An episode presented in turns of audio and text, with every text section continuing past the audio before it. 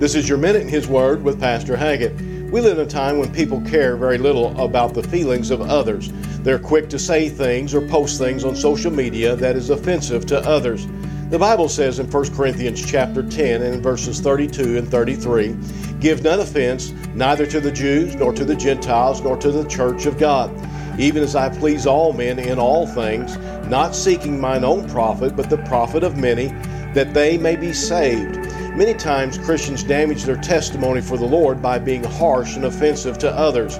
No matter what a person may want to say, we should always seek to be a good testimony for the Lord. You see, the person that you offend may be the person that you were to win to the Lord.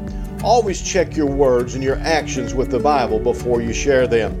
It's been your minute in His Word, and if you don't have a church home, come pay us a visit here at Calvary Baptist Church in Marshall.